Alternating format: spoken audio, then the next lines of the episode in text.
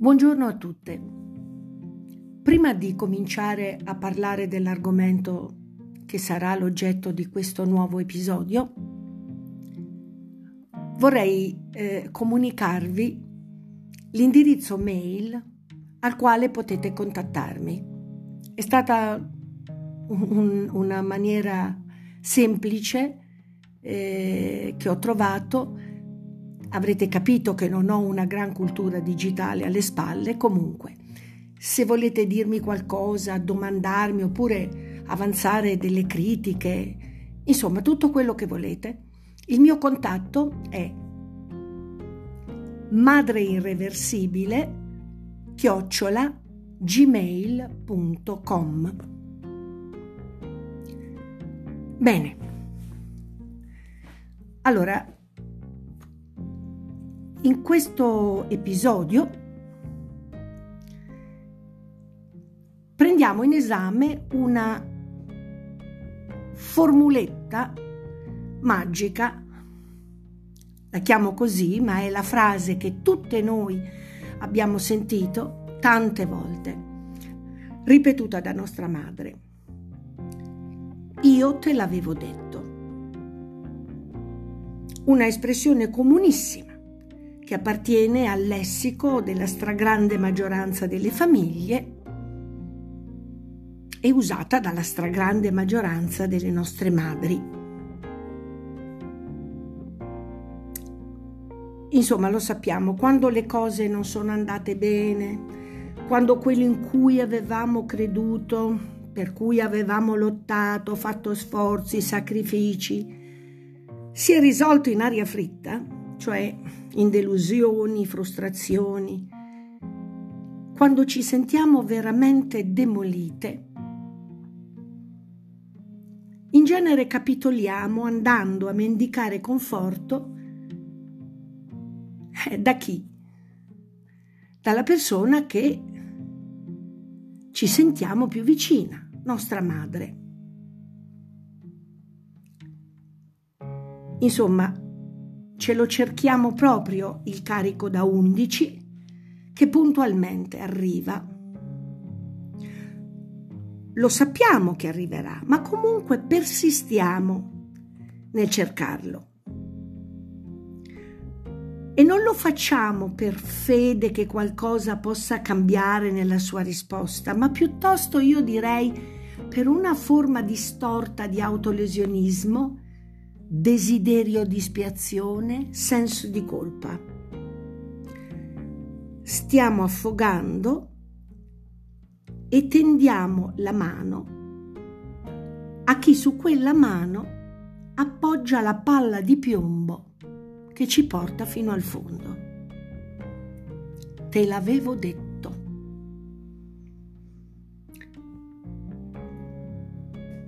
Il ruolo di educatrice disattesa, fornisce alla madre, in questa circostanza, l'inespugnabile alibi, inespugnabile perché culturalmente e socialmente legittimato, l'alibi, dicevo, alla sua effettiva mancanza di reale generosità.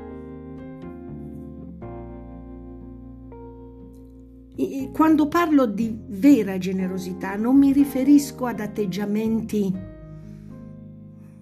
compassionevoli o paternalistici, maternalistici in questo caso, ma intendo la capacità di ascoltare. Non c'è. Anzi, c'è un'indifferenza all'ascolto che riguarda non tanto la sofferenza di quel momento, ma le ragioni dell'altro, in questo caso la figlia, per essersi messa in quella situazione negativa. Io credo che te lo avevo detto, rappresenta la punta emersa di un iceberg, un poderoso iceberg, è l'espressione linguistica riassuntiva di, di una realtà articolata e silenziosa che viene data per scontata e di cui nessuno parla quindi, e tantomeno vengono mosse obiezioni verso questo. Io te l'avevo detto e quasi sempre la risposta dal, dalla connotazione punitiva ad un atto di indipendenza. E un atto di indipendenza è un tradimento. Vediamo come ci arrivo a questo. All'interno della famiglia ci si muove dentro due spazi. Uno interattivo con gli altri membri del nucleo, all'interno del quale nucleo ciascuno ha una funzione da ricoprire che gli viene assegnata dal gruppo. L'altro spazio è lo spazio personale, che risponde alle nostre proprie personalissime caratteristiche psicoemotive, emozionali, biologiche, ai nostri desideri, i nostri sogni. Nelle famiglie disfunzionali, come la mia, le aspettative del gruppo. Quindi dei miei familiari sul, sulla mia funzione interattiva. Erano tali e tante da ridurre praticamente a zero il mio spazio personale, che veniva regolarmente sminuito nel migliore delle ipotesi, ignorato.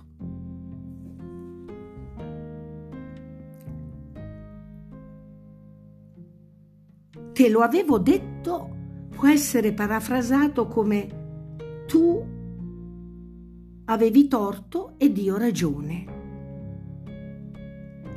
E alla fine tutto il mio personale coincideva con il torto.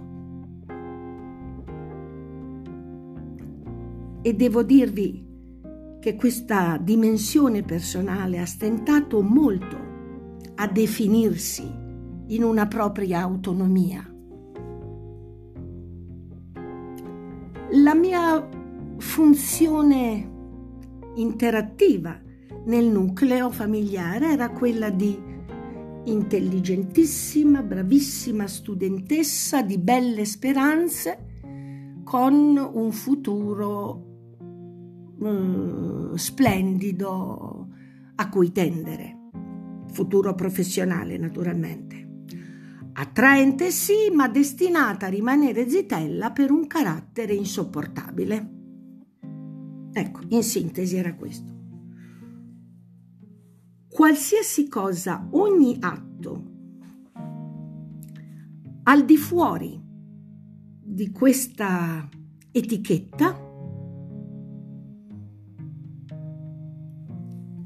che era la parte che aveva ragione, cioè Qualsiasi cosa al di fuori di questo, della ragionevolezza, quindi, era un tradimento. Quindi è molto grave quello che sto dicendo, cioè praticamente un atto di indipendenza nel cercare di essere quello che si è viene visto come un tradimento. E da lì i sensi di colpa e da lì la poca fiducia in se stessi, mm, il biasimo nei confronti di se stessi, il poco amore nei confronti di quello che si è.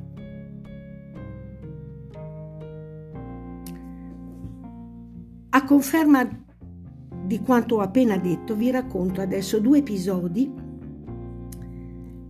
che per anni non sono riuscita a portare alla superficie del linguaggio, tanto eh, sono stati dolorosi. E tutti e due questi episodi sono strettamente collegati alla negazione da parte dei membri della mia famiglia di tutti quegli aspetti di me che non avevano a che fare con la mia funzione designata.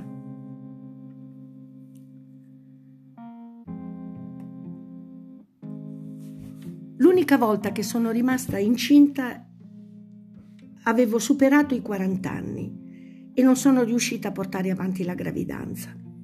Ho perso il bambino al terzo mese. Vi lascio immaginare l'angustia, il dramma, il dolore. Beh, in questa situazione nessuno, dico nessuno, incluso mio padre, che ancora era vivo, mi ha chiesto dopo l'aborto come stai, come ti senti, cos'è successo, raccontami. Nessuno. Il silenzio e la negazione. Io trovo che questo sia un atteggiamento estremamente violento. Andiamo avanti. Quando mi sono sposata, ho deciso volutamente di lasciare fuori la mia famiglia che vivevo come un ostacolo. Poi durante una cena ho annunciato ad alta voce, più di una volta detto e ripetuto, che Franco era mio marito. Allora, ci crederete o no, ma solo mio fratello minore ha capito il significato di quello che ho detto. Mia madre e l'altro fratello se ne sono andati senza aver, come possiamo dire, senza aver acquisito questa nuova informazione. Immaginate, no? Anche questo come un fatto violento, di negazione. Ora, fin dalla giovanissima età, grazie a questo tipo di comportamento, una bambina fa propria la convinzione e la fa propria suo malgrado che i suoi desideri, le sue aspirazioni, le emozioni, i sogni non hanno spazio perché sono negativi. E quando lo spazio glielo dai, tu stessa diventi negativa.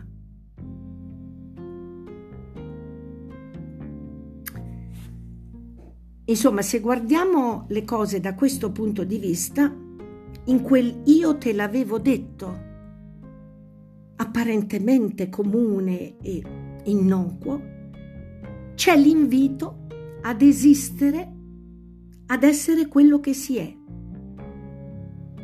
in quanto quello che si è non va bene. Ecco qua come una frase detta da nostra madre ripetuta butta i semi che si tradurranno poi nella donna adulta in danni stabili, bassa autostima, poco interesse alla propria indipendenza e autonomia, senso di colpa.